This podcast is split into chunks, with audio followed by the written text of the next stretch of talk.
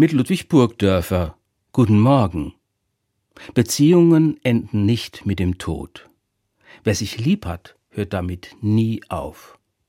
Tod und Sterben, Abschied und Trauer sind bitter, aber sie können eine herzinnige Beziehung nicht zerstören. Wer in eine Trauer gefallen ist, weil ein Mensch nicht mehr lebt, dem haben die Leute meist einreden wollen, es käme jetzt darauf an, loszulassen, den Verstorbenen endgültig zu verabschieden. Wenn sie das endlich geschafft hätten, dann würden sie auch ihre Trauer los. Stattdessen hat sie das eher trostloser gemacht. Unendlich viel Leid und Schmerz haben Menschen zusätzlich zu dem schweren Verlust ertragen, weil sie sich vergeblich darum bemüht haben, genau dieses Lernziel zu erreichen. Loslassen konnten sie aber nie. Wie auch?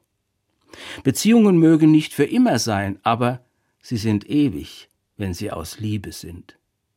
Darum ist es so wertvoll und wunderbar, dass Jesus selber auch genau das so gesagt hat.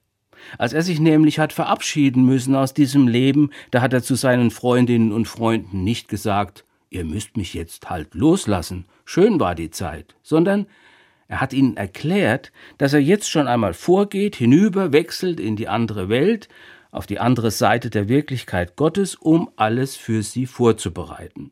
Es gäbe viele Wohnungen im Reich seines himmlischen Vaters, hat er gesagt, da wäre Platz genug für alle, die nachkommen. Und er wolle dafür sorgen, dass das Himmelsbett schon mal gemacht ist, wenn wir kommen, damit ihr seid, wo ich bin, hat er gesagt. Es geht nicht ums Loslassen, sondern um das Überlassen, um das Anvertrauen. Trauer und Liebe lassen nicht los, sondern bleiben in Beziehung über den Tod hinaus. Wir räumen die Nähe derer, die wir lieben, nicht aus, sondern ein. Wir geben ihnen ihren Platz in unseren Herzen für immer und ewig. Wir bleiben in Beziehung und sind darum ziemlich himmelreich. Ludwig Burgdörfer, Wernersberg, Evangelische Kirche.